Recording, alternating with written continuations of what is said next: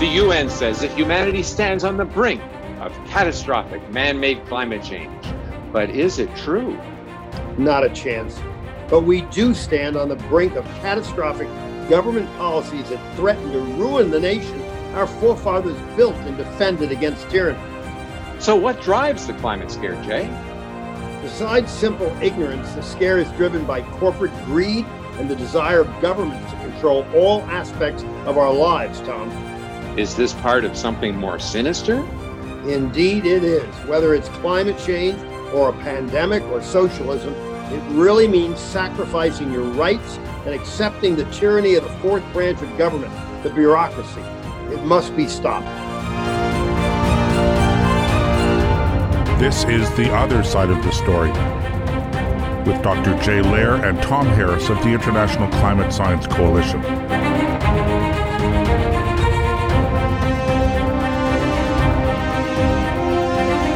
It's tough to find a social media outlet that does not censor points of view that run contrary to the woke culture that has so infected the Western world. But Jay, I understand that there's one outlet that allows, even encourages a full and honest discussion of the most important issues of the day. Yes, Tom. Eh, this is really new to me. I'm almost embarrassed that I was not aware of it to use it because, you know, I grew up learning that at least half the stuff on the internet is garbage. You really can't trust anything, even Wikipedia. I mean, it's uncensored and people put junk on it. And so it's been working with uh, a colleague of mine, Terigi Ciccone, that I learned about this uh, web platform, Quora, which in Latin means inquiry, where you can really get solid information from uh, experts. You can ask anything you want and all kinds of different topics. And I spend three or four hours a day doing research for my writing, and, and I'm so excited about using it more in the in the future. Terry Ciccone has been using it for a long time, and he volunteers a couple hours a day of his time to answer questions from people all over the world. One of the most amazing things about it, the website will translate anything from one language to another language, uh, which is amazing. I think they use artificial intelligence to do that. It, it's really astounding. So, Tom, go ahead and uh, introduce Terry to our audience. Yeah, sure. Our guest today is Terigi, or Terry Ciccone, author, painter, engineer, and science enthusiast. Terigi is the author of the 2020 book, along with you, Jay, A Hitchhiker's Journey Through Climate Change. This book is the best possible source for parents and grandparents to explain climate change reality to their children. Terigi was born in Italy, but immigrated to the United States in 1956 and is now based in Sarasota, Florida. He's the founder president of Info Alliance LLC, a firm of industry experts specializing in advanced high tech startup companies. Terry has a Bachelor of Science in Engineering, a Master's of Science from Northwestern University, He's a graduate from General Electric's three year manufacturing management and technical marketing programs. He's the recipient of many managerial, MVP, and innovation awards. Terry has 40 years' experience in gas turbine technologies for aviation and power generation, oil and gas industries, and on and on. And it's quite interesting, quite uh, relevant to events today. Terigi was responsible for Italian production and delivery of turbines and compressors for the first ever Russian European gas pipeline. So, welcome to the show, Terigi. Thank you. Happy to be here again. I am so excited. I met Terry first when he sought some assistance from me in writing the book, A Hitchhiker's Journey Through Climate Change. Uh, he came with, to me with a manuscript of about 180 pages. And a year and a half later, when it went to press, I think it was 387 pages. But then we wrote a series of articles from the book. And he's just been a wealth of knowledge for me because his uh, engineering experience and knowledge is certainly greater than mine. So I'm, I'm always uh, learning something. But learning about Quora, this uh, web platform, which means inquiry, has been a boon to me. And I will be using it probably daily, maybe not so much as he contributes his knowledge to it, but as a source of knowledge for me. I know it's a very popular website, a place to get information, but I'm guessing that half of our audience is not familiar with it. And once they learn about it from this program and, and later from our podcast, and I'm going to write the whole program up actually in, in print at America Out Loud as well. I think they'll find it a resource they'll get a lot of use out of. So, Terry, uh, give us a summary of what Quora is. Well, first, I want to make sure that everybody understands that this is not a paid infomercial. Okay. What I'm sharing is uh, excellent source of information. But, you know, you mentioned that Quora was a secret. Yeah, but it's one of the uh, fastest growing websites in the world. And uh, when we look at the top 100 most visited websites, it ranks 80th. And it gets, you know, upwards of 630, 650 million views every month. And each view takes up to two or three pages. But most importantly, here's, a, here's an industry term it has a 69% bounce rate. This is extremely important because, for example, I can ask Alexa, I can ask Siri, I can type in a Google search bar a question, and 69% of the time, a Quora will be listed there with one or more several websites where you can go for the answers. And that's amazing. Well, what kind of uh, people offer to be experts for free and how do they qualify? I know it's something that you do. In fact, I hope to participate in the future. But how do people find out or desire to be experts on the platform? And what do they have to do to qualify as an expert? Well, essentially, to be a responder, you have to belong to at least one uh, space. That's the term that they use for uh, subject related websites. So, for example, climate change, engineering, science, etc.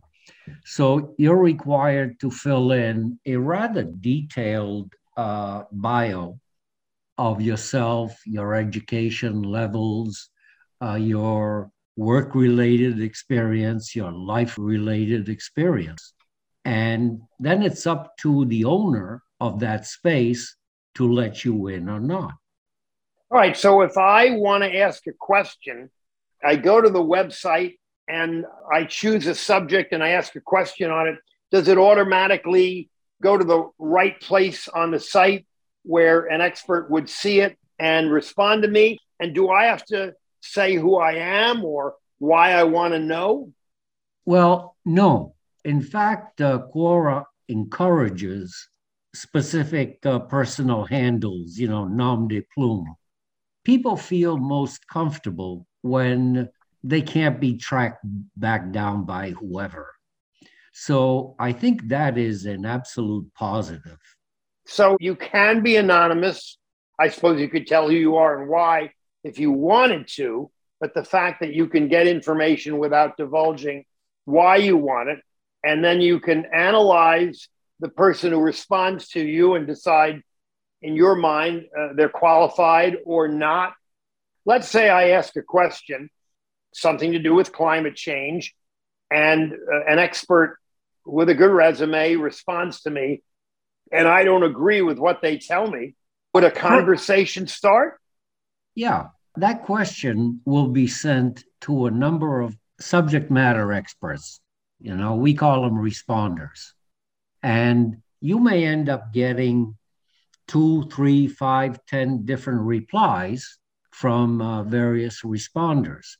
The question will go to a number of different people that have been identified as being subject matter experts on the subject.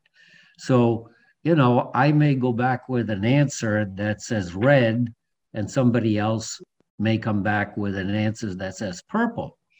Now, one of the beautiful things about this is that the questioner can come back and say, Hey, you said this, but Joe Smith said that. How do you reconcile the two?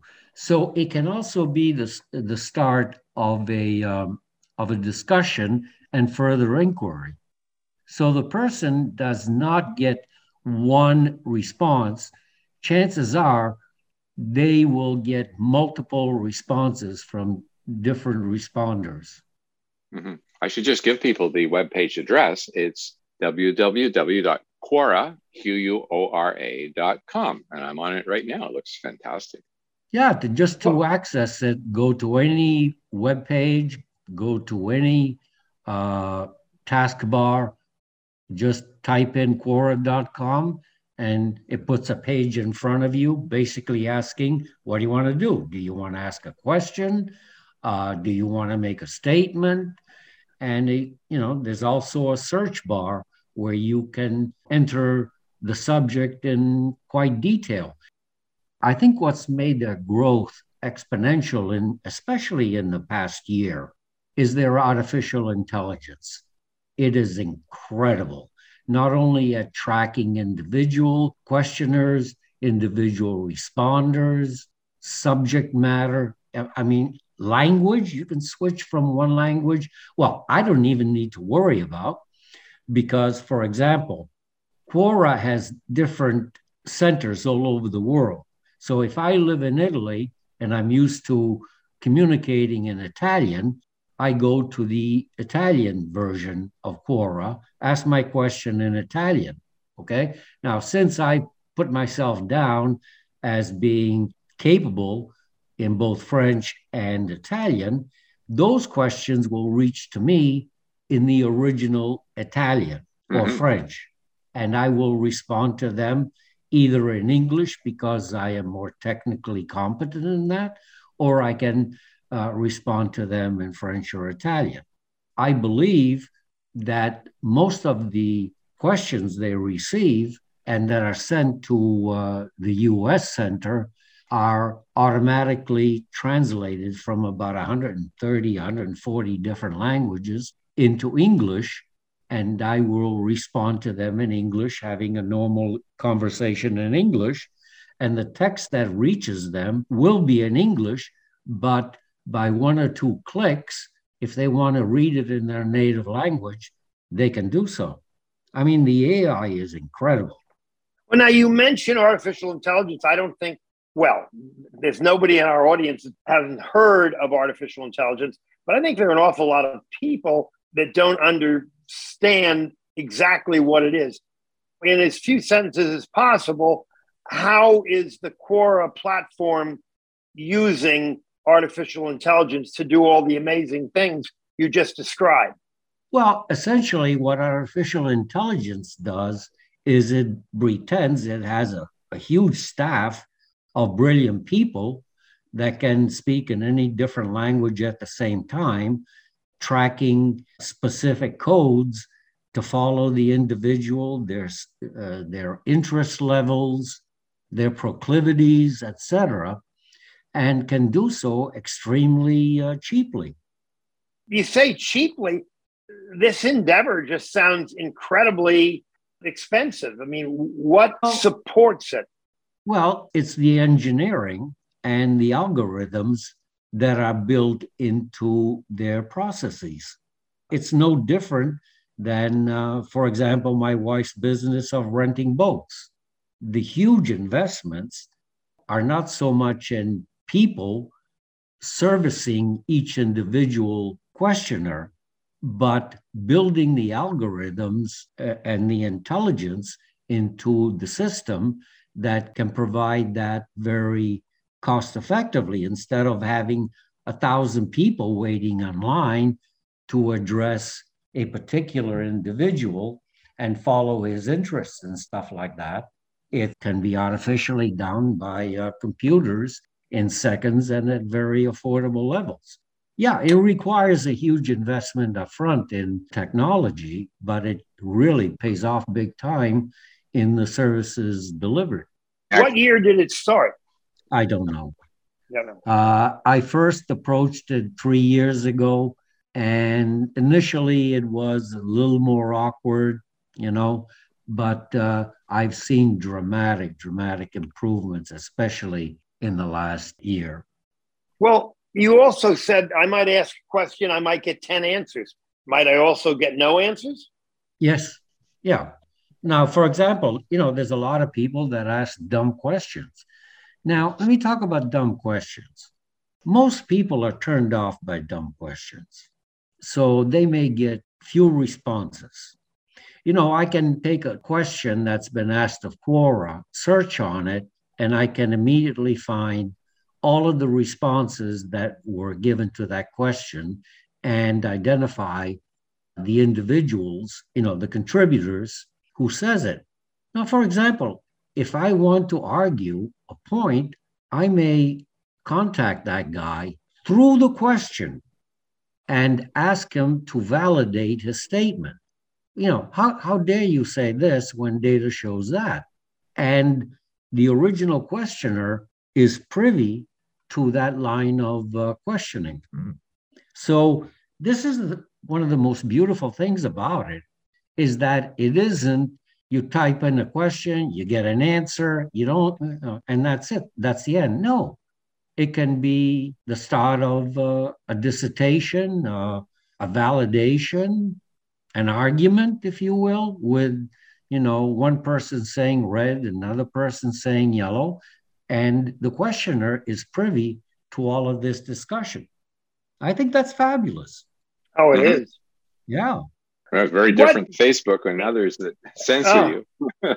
I'm embarrassed to say, well, I don't use Facebook and I don't use social media but I use a number of different platforms to get answers that uh, I would say historically in the work I've been doing for decades, uh, probably the validity of the answers I get is uh, not going to be as good as what I'm going to get in the future now that uh, Quora is going to be a main place uh, for me to find information. Any idea how large the audience of what you call responders is? I mean, are we talking hundreds, thousands of people? Probably more in the thousands because it covers everything from soup to nuts. Like, for example, I ran a test on it in preparation for this discussion, and I asked, it was on a Google webpage, and I asked how to boil a potato. You know, what can be more benign than that? And the next thing you know, I got several dozen websites that could help me get that answer. And goodness gracious, half of them were Quora. Wow. Yeah. That is amazing. I believe you had told me earlier that you're spending a couple hours a, a day on it as a, uh, a volunteer, which is wonderful. How did you get involved? And I mean, you've really committed yourself to something Wonderful. How did that come about? Well, first of all, let's talk about the commitment. You know, my book actually started out as a, a PhD thesis. And then a friend of mine said, Don't waste your time with the hollow titles. Why don't you just write a book about it? And the reason that I was convinced to work with you and go with the book and especially gear it to the young people is because these are the people that have been the most uh, brainwashed by our educational system, by the popular media, by the newspapers, by Facebook, and everybody else. So, and these are the people that are going to be running the country. You know, next year, five years from now, 10 years from now, us old farts are going to be gone. And they're going to be in charge of the world. And they're going to be in charge of how my children and grandchildren's lives are shaped. So this is the passion that fuels me. It's not that I limit myself to two hours a day. I try to limit myself to two hours a day, but the passion is there. You know, I may mm-hmm. decide, okay, I'm going to go to the gym and at uh, one o'clock in the afternoon so I can only work on Quora for this window. I may find myself I end up blowing the gym. I mean, it's, it's passion driven. It's, uh, yeah. And can tell from uh, a number of other highly respected uh, responders that they're driven by the sense of passion, that they have a purpose, a societal saving purpose, for God's sakes, to try to reach these people that have been brainwashed. Mm-hmm. And when you were saying it's everything from soup to nuts, you know, you're not kidding. I'm on, on the homepage of Quora.com right now. And the first question is being answered by a lawyer concerning if your kid is bullying my kid and my kid has told you to stop and your kid doesn't, my kid is being instructed to punch your kid in the face. What are your thoughts on this? And then he tells a story about teachers not enforcing their anti bullying uh, rules. And the student has to eventually stand up for themselves. And so, yeah, lots and lots of topics way beyond you know climate and energy and things like that. Yeah I, I, like i said it and it's not moderated except for vulgarity for insulting people gratuitously etc no it's a it's a wonderful open forum. Now there are some forums that are closed. Like for example you know some forums have a no fly zone so, for example, there's one space that's called Fighting Climate Change Deniers. So, any questions that are asked that reach me that went through that website will be blocked. The algorithms or the individual uh, space owners just put my name on the no fly list. And, and that's good. It gives those people the safe space they want to feel comfortable with. I think, you know, it's great. Everybody can find their level of comfort. Yeah, you know, it's funny. You said something that struck a chord uh, with Tom and I. Tom and I are passionate about our work and every bit as passionate about fitness and exercise. And I have the same trouble you have. You wanted to go to the gym, but you were involved in answering questions and uh, you might miss your workout. I don't think we ever miss our workout, but Tom might be 11 o'clock at night before he gets to it. I'm the luckiest person in the world.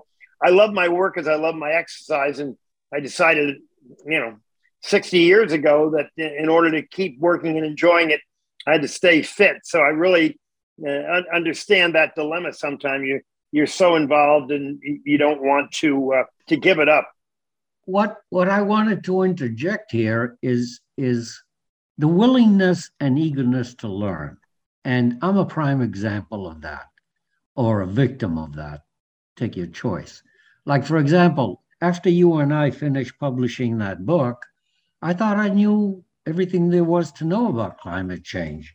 And the next thing you know, I get a question that makes me scratch my head. So now I have to go research that. I mean, I don't have to, but I feel, holy cannolis, here's something I hadn't thought about. So it's a continuous education process for me as much as it is a sharing of knowledge I have with others. Well, you just gave me an idea that I had never thought of. And uh, I think Tom would appreciate this. Tom and I have been doing this show for a year and a half. We have uh, only had a very few uh, people that we've had on more than once. We've been very fortunate in finding people like yourself that have knowledge that we don't have, that our listeners don't have.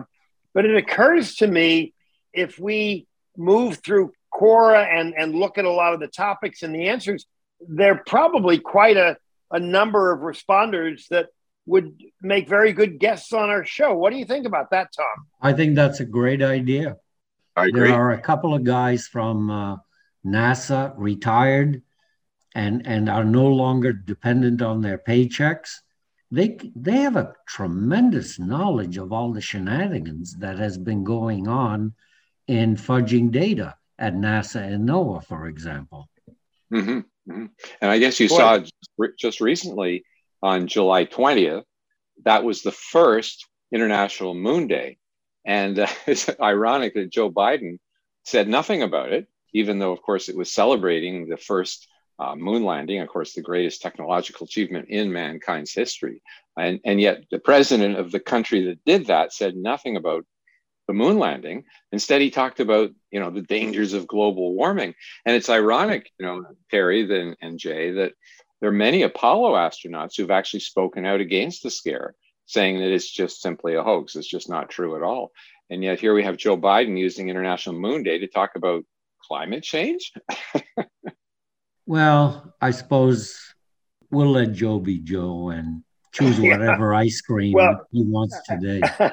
I think Joe Biden is the greatest asset uh, we have in this country to uh, uh, turn things around and get on the, the right track. And I say it about every week that the November midterm election is going to be the primary data point to show that people have woken up to the the absurdity of what uh, this administration is and what you just said about Mr. Biden, who's a puppet that others pull the strings. I have no idea who they are. I'm sure Obama, Soros, and other people like that. But uh, Jay, don't go over that so quickly. These are the highly connected people that have monetized this hoax. You know, look at it this way, Jay. There are humongous personal financial interests aligned here that feed off of this CO2 trough. And it starts with the universities, Harvard, MIT, name your best university. They get millions and millions of dollars each year. This past year, 2021, it's estimated that the US government funded almost $30 billion a year for university research. And these universities, you know, they skim the 20, 25% off the top and flow the money down to their participants. Now, if you want a grant and you want to prove how CO2 has impacted the purple, pink polka dot spider, you'll get your grant. But if you want to show that CO2 does not generate any atmospheric heat, you're not going to get a penny.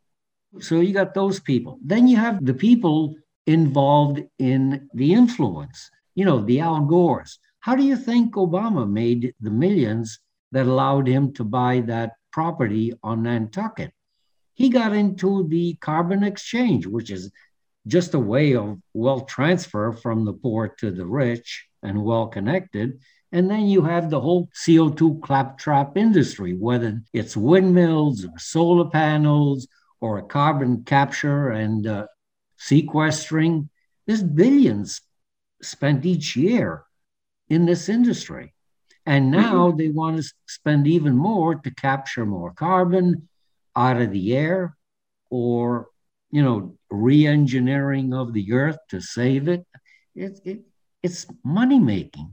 It's got mm-hmm. nothing to do with science and it's got nothing to do with what's doing right for the planet which, by the way, the best thing we can do for the planet is just ignore it because it's so finely tuned and well balanced. And what we think we're doing is just transferring wealth from group A to group B. Mm-hmm. Yeah, it's interesting. You know, Patrick Michaels, who was a former professor at University of Virginia, very intelligent fellow, uh, head of the American Association of Climatologists. He just passed away in the past week, which is sad. But yeah. he said that what's being replaced, uh, the fragile Earth sort of hypothesis, is being replaced by a new mantra, and that is robust Earth. That in fact, the Earth is much tougher than what the environmentalists think.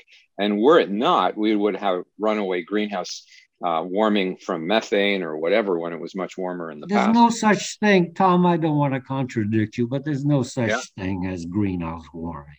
Let's get mm-hmm. that straight right off the bat. There's yeah. never been a single laboratory scientific test performed in the 150 years that this idea, I don't even want to call it a theory, that this idea of CO2 caused global warming uh, ever been done. Mm-hmm. Never. What, what, do you think, though, of Patrick's idea that we really have a robust Earth, not a fragile planet? Oh, oh uh, there's no question about it. The Earth is so resilient. The people that are making the billions that Terry described moments ago do not care about the science. It's all about the money, it's all about uh, power. And what we have learned really through history and the increase in carbon dioxide and the reduction of drought and storms, everything they say about the earth being coming worse for its population is exactly the opposite. The earth is amazingly resilient. The other thing I, I want to point out is a little bit off to the side, but people think of nature as wonderful and man is terrible.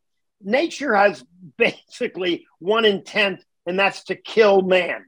Uh, nature is very terrible. Survival of As, the fittest. Survival of the technology we have been building for a long time is actually to protect us through nature. And that's proven historically. We live longer because we can manage and adapt to the things that nature wants to do to us. We all love nature. We all love being outdoors. God, I live in a forest, but uh, I don't want to go too far afield and sleep in that forest without protection from the, the critters well, that are there, the storms that might come, and, and so on. So people have the wrong idea. We want to en- enjoy nature, but we've got to protect ourselves from it. There's a lot of deception about the nature of nature. And that's the reason I'm so proud that uh, I just resigned from uh, the Sierra Club of uh, Mohawk Valley, upper state New York, the day after I joined. Uh, sorry huh? to interrupt, but we have to go for a break right now. we'll be right back with Terigi Ciccone, author, painter, engineer, and science enthusiast. So stay tuned right after the break.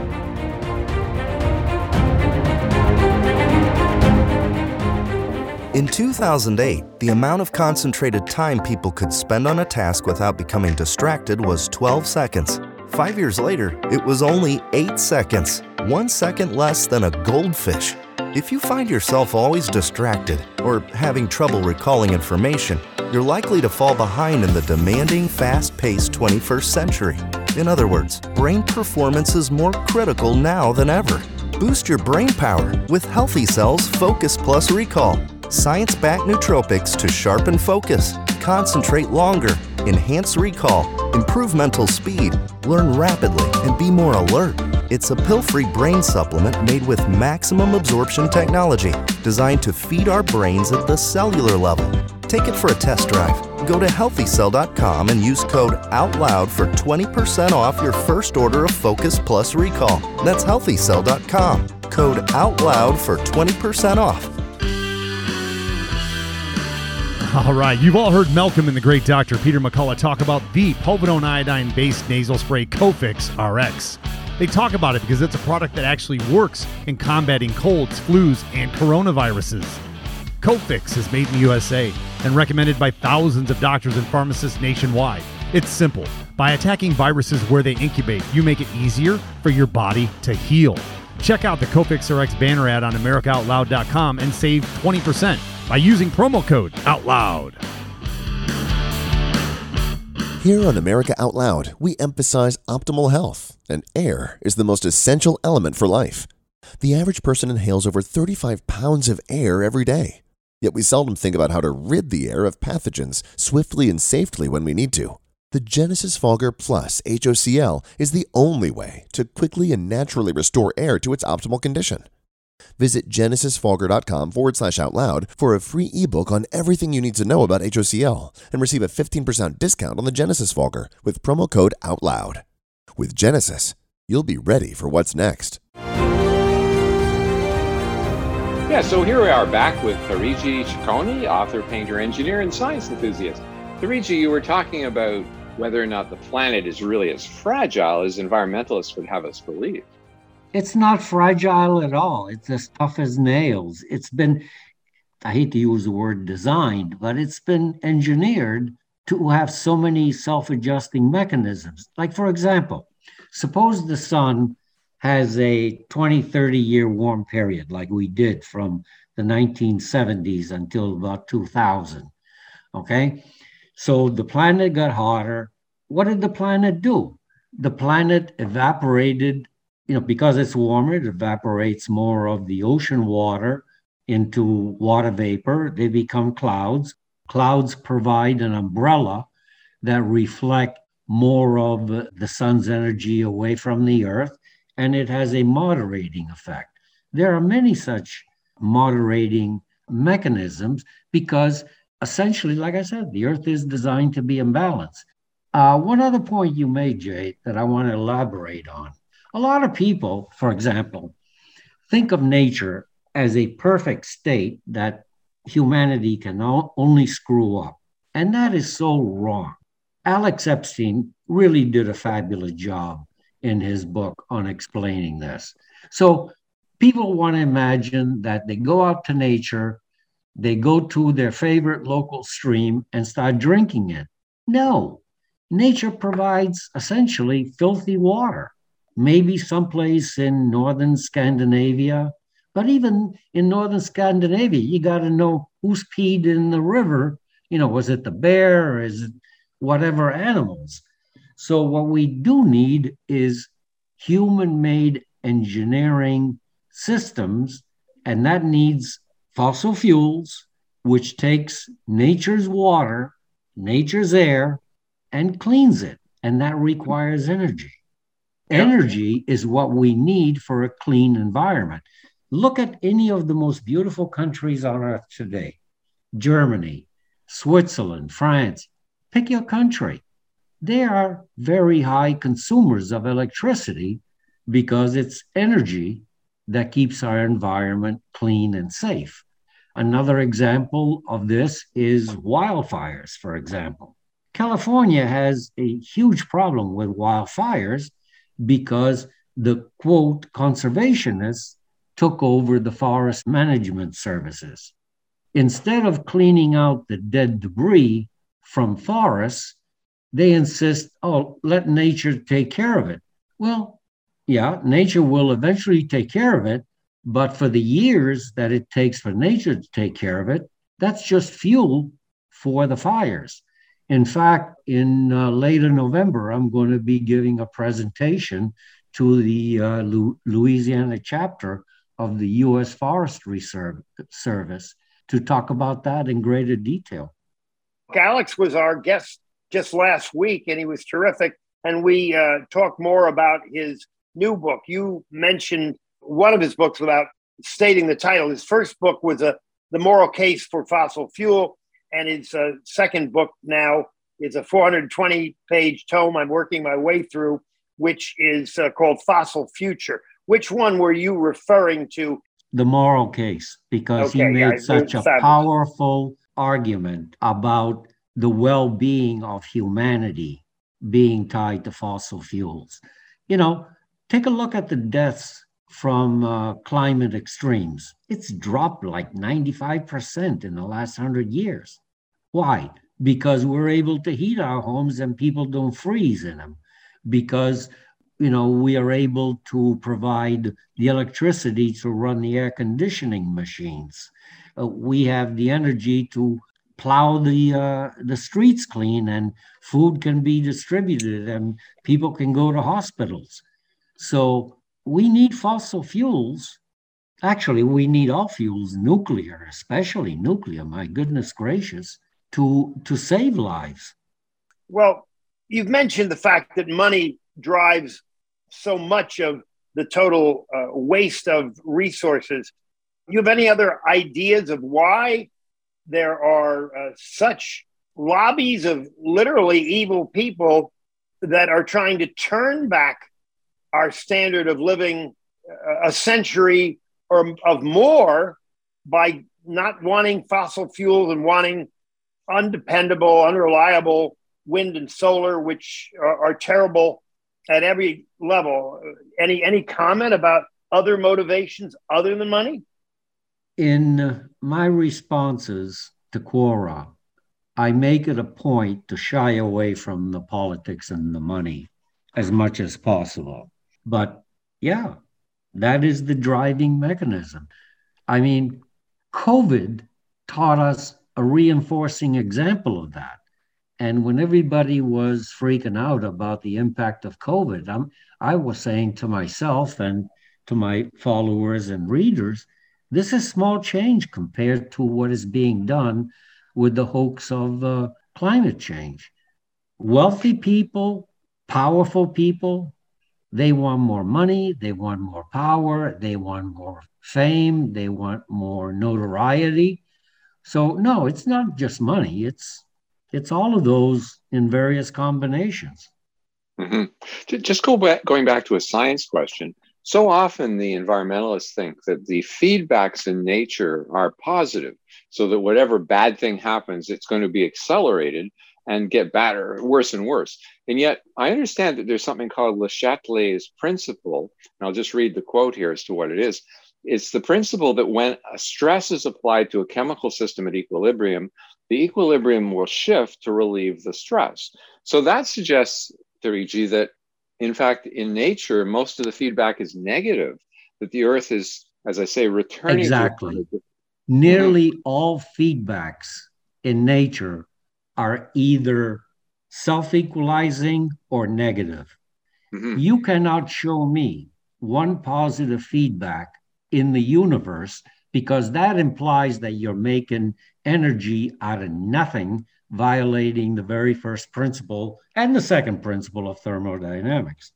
Because mm-hmm. the the idea is that as it warms, you know, this is I don't believe it, but this is what the environmentalists are expecting us to believe that there'll be obviously uh, an increase in evaporation, and the water vapor will cause an accelerated warming on top of the previous warming, and that this is where the problem lies. But when you when you evaporate water, of course, you cause more clouds to form, which also cool the Earth. So it seems more likely to me that the net result of a slight warming, however it's caused, is going to be water vapor evaporating and bringing the planet back to where it was. Yeah, originally. and and it cools the planet in two very different ways. Number mm-hmm. one, it reflects more of the sun's energy directly to space and therefore never reach the surface and warm it up. But just as importantly, when the water evaporated from the ground, it created heat. It's called latent heat of evaporation. And mm-hmm. so NASA shows it going up the sky and really never going to outer space. But in reality, what happens is when that water vapor turns, reaches the right altitude, barometric temperature condition, and it finds some aerosols, and I'm going to come back to aerosols a little bit later. What it's going to do is it's going to condense it back into water, and in the process, all that latent heat of evaporation is shot out immediately to space. Mm-hmm. So I've read several very well done papers that shows that clouds may be one of the most important cooling elements of the world. And where do clouds come from? Warm oceans. Mm-hmm. Mm-hmm. Indeed, any warming then would be damped out by the evaporation, not accelerated by evaporation and by uh, the uh, reflection of the clouds. Yeah, it's a mm-hmm. clouds have a net cooling effect. Mm-hmm. Mm-hmm. Yeah, I want to so, circle back to uh, something very quickly. Yesterday, I published an article at AmericaOutloud.com where this uh, program is coming from, describing the weakness of uh, of data in climate change, and I compared it to the weakness in uh, data of the, the COVID situation around the world, pointing out that, that both of the issues have been uh, moved forward to control the population. There isn't any question about that. And although, you know, the data, the, the whole pandemic has been terrible, but it's been used the same way climate change has to control the population. And I made a decision at my age now of 86 that I'm uh, not likely to get on a cruise ship with a few thousand people anymore, especially after having had a terrible case, having never had a, doctor taking a prescription drug last October, had a bad case of uh, COVID. And uh, although I've jumped out of a plane 1,500 times and been riding a unicycle for years, I'm becoming a little more risk uh, averse. And it was uh, neat to find out. And you mentioned it, your wife has one of the largest yacht rental companies around the world. Uh, the next time on the, I'm on the water for a week or so, it, it's going to be in one of your wife's wonderful boats and not with 2,000 people on a ship. So uh, that was uh, exciting for me to learn. But I'm, I'm writing a follow up article pointing out the similar ways that climate change has been used to control the population and it absolutely breaks my heart. If you recall, chapter eight was of our book was essentially dedicated to the inhumanity being perpetrated among the most vulnerable people in the world to protect them from climate change. For example, look at the World Bank. It's controlled by the United Nations. All right. What they want to do what they are doing, I should say, is they're restricting capital inflow into Africa to electrify it. They want to fund only wind and solar plants in Africa. Imagine the humanitarian impact that has. How are you going to run a hospital with wind power 24 hours a day? You can't, but you sure can with a coal fired plant. This is where, you know, Alex Epstein really aligned me on the humanitarian misery caused by this hoax of climate change. Look at England. Oh my God, 20% of the population is being recorded as being poor because of the energy costs. And what has England done? Well, England has been blessed with tremendous potential of fossil fuels the, from the North Sea, from the shale gas. And what did they do? They cut back on extraction of petroleum and they prohibited fracking. So 2021 was a particularly bad year. They had a solar drought. Uh, I'm sorry, they had a wind drought throughout Europe. And by June, July, they had already consumed almost all of their reserves of natural gas. So, you know, they had to immediately start burning that natural gas to make electricity at a time when they were reducing their production of gas. This also starved the fertilizer factory. Fertilizer factories all over England were either shut down or partially closed, you know, 50, 60, 70%, because they couldn't get the natural gas to make fertilizer. So, what happened in the fall, in the harvest season, the fall of 2021? The agricultural yields are going down the toilet. And 2022 is even worse. Look at Sri Lanka you know, a beautiful example of a, a developing nation making great progress. Then they decided to go totally green, solar and wind only. And now we've seen food production bases collapse. We're seeing their financial markets collapse. The government has collapsed. And the prime minister, you know, they have arrest warrants on him. Jeez. So yeah, on a humanitarian scale. Never mind, you know, who's getting richer or poorer or what have you. But the biggest losers in this climate change scam are the most vulnerable, the poorest people in the world, the one who can least afford it. Mm-hmm. Yeah. I was listening into a conference call of our opponents yesterday, and they kept going on and on about social justice, but then they're pushing policies that violate social justice, just like you described. I mean, it's it's ironic. Yeah. Do you see a, an end in sight? I'm oh, I'm a leading optimist for a lot of reasons. The more optimistic you are, the more productive you can be in, in, in battling for uh, uh, good versus evil. And if you hang your head and you're totally negative, yeah, I Jay, I have never been more optimistic that sanity is returning and that truth is leaking out. You know, we have now the example of the energy crisis in Europe. It wasn't Russia. 95% of their problems was totally self inflicted. So, what has Europe been doing since January of this year? They have reclassified nuclear and natural gas as being sustainable, which is the same as solar and wind.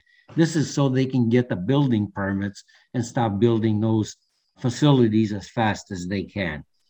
Mm-hmm. Germany, you know, the darling of the last 20 years of the green movement, they're going totally, they just made a total U turn in the last six months. They're reopening coal plants that they had closed years ago. They're building new high tech coal plants. They get issuing permits to start opening new coal mines. Germany even signed a contract with uh, Royal Dutch Shell of the Netherlands to start exploring for more oil and gas in the North Sea. Italy is trying to get together with Greece to drill for oil and gas in the uh, Adriatic. I see a huge turnaround in the making. Mm-hmm. I, I find the coal expansion actually intriguing because, of course, coal stores you know, very long time period of supplies right on site. So surely that's actually a very secure energy source in comparison with natural gas, which has to have a pipeline working pretty well all the time. Well, yeah. I'm glad to hear what you just said, and I know our listeners have. And in recent months, I've been making uh, two predictions. One is that we're within three years of turning the corner in people, you know, waking up to the terrible things others have been doing. I don't think we have three years, Jay. Well, I, am trying not to go overboard. My first data point will be the midterm election in this country. And if it turns out, as I think we will, the uh, more conservative side of the House of Representatives will take a 40 to 70 vote majority. So I'll have a, a solid data point there. And yeah, I just being a little conservative in saying that within three years, most of the world will wake up. It's going to take a decade to work ourselves back to uh, all the damage that has been done along the way. But to hear you say what you just said about all the data that is also showing you that we're uh, turning the corner uh, has to be music to the ears of our listeners. This winter is forecasted to be unusually cold, and that's expected given the decline in solar magnetic activities. And Europe is in the worst shape. They're receiving one third of the natural gas from Russia than they were at the beginning of the year. Combine that with uh, a cold winter, combine that with the time that it takes to build the infrastructure to receive the LNG from the US and other sources into Europe. Europe's going to have a really, really tough test. Two prime ministers have already fallen because of their energy policies. It's being painted as other things, and I'm talking specifically the UK and Italy. So I think the political forces are going to be shaken at the root this winter, including the USA elections. But I think the bigger punch is going to come from Europe. Mm-hmm. Mm-hmm. I wonder if we'll learn from that in time to avoid it ourselves. You know, I, the damage has been done, and uh, Terry alluded to it early on about the billions and billions of dollars that have been uh, wasted trying to control the temperature of the planet, which is patently absurd. I uh, wish you would use trillions and trillions. Oh, because when okay. you include all of the green claptrap CO2 limiting stuff, you're talking trillions a year, not billions. Yeah, it is amazing, and the uh, the damage that it's done is is incredible. But as I said, I'm uh, I'm an optimist, and it's great hearing everything you, all the data you just spoke as far as Germany and the UK and all the things that are happening. It it just supports the fact that we're going to be moving in another direction at long last. It's really taken us 30 years that these evil people have run roughshod over the population of the world only for money and power. You also yeah. said something that's fascinating, which I've always known that uh, the richer people get, they have everything money can buy. The one thing they don't have is power, and they tend and to become are, socialists. Yeah, and those are two totally different things. The desire for power and the desire for money are separate desires. One's got nothing to do with the other. Right, That's... but once you have everything money can buy, I found the I find in the United States the, the billionaires, kind of like the oligarchs in Russia, they have everything money can buy, and they power then becomes their central theme. They want something exactly. to look for. They feel like they made so much money. They're, they're really smart. And if they ran the world, they would do it better.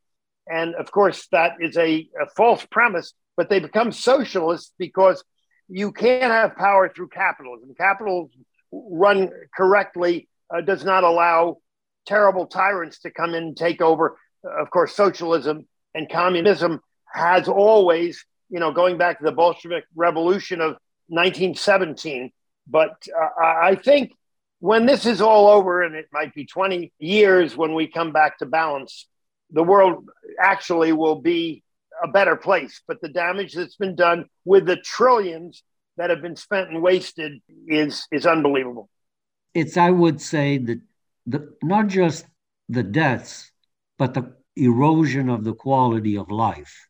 And when it comes to money and power and capital, I have no finer example of the worst creature on earth, and that would be Bill Gates. Hmm. Because on one side, he is helping to fund advanced nuclear technology because he knows the winds and solar things are just not, not an answer. And yet, on the other side, he's against fossil fuels, which has been starving the fertilizer industry for the last year and a half. And he's buying up farms all over the place because the price of the farms, the land, is, is falling like crazy because of the decreased productivity. So if I would choose a poster child for climate change hypocrisy and greed for power and for money and for public influence, I would put Bill Gates right there. Mm-hmm. Mm-hmm. That's for sure. And of course, he flies all over the world in his private jets. He's one of the biggest travelers that way. so he, yeah. he doesn't live. He doesn't do what Gandhi said. Gandhi said, "Live simply, so others simply may live." I mean, his philosophy and that of Al Gore seems to be do what I say, not what I do, not what I do. yeah. You know. Yeah. So they're real hypocrites, that's for sure. Well, this has been absolutely uh, fabulous, Terry. I so excited about this discussion, and I know uh, that, uh, Jay, uh, if I can interrupt to, to sure, add sure. one other important point, going circling back to Quora. What I find most encouraging is that I get a lot of upvotes, uh, approvals, if you will, to my answers. And about 80% are coming from the younger ladies. Mm-hmm. And I still haven't wrapped my head around how that dramatic difference is shaping up or why or how. But it's noticeable, and I think it, it will help bring the solutions you talk about and it gives me more faith in uh, the next generation too. Let me ask you a quick question. You mentioned uh, on Quora a retired NASA person that really has blown the whistle on uh, the false data and the changing. If you've got a name that you could uh, send me, that is somebody I'd like to ask on the show as uh, quickly as possible because we have not had anybody from NASA, and it's only the retired people that can speak out and tell the truth. So if you could go backwards and uh, find an individual that fits let that me, uh, profile. Yeah, let me contact him and uh, see if he's okay with me revealing that because, you know, security Understood. and personal information and all that. Mm-hmm. Yeah, right. So we got to wrap up now. It's been an interesting conversation with Terigi Ciccone, author, painter, engineer, and science enthusiast. And again, I highlight the book that he wrote with Jay Lehr. It's called A Hitchhiker's Journey Through Climate Change that we'll link to under the podcast when it goes on podcast on Monday. So, Terigi, thanks so much for being on the show with us today. Thank you so much for having me. Okay, that's great. Well, this is Dr. Jay Lehr and Tom Harris signing out from the other side of the story.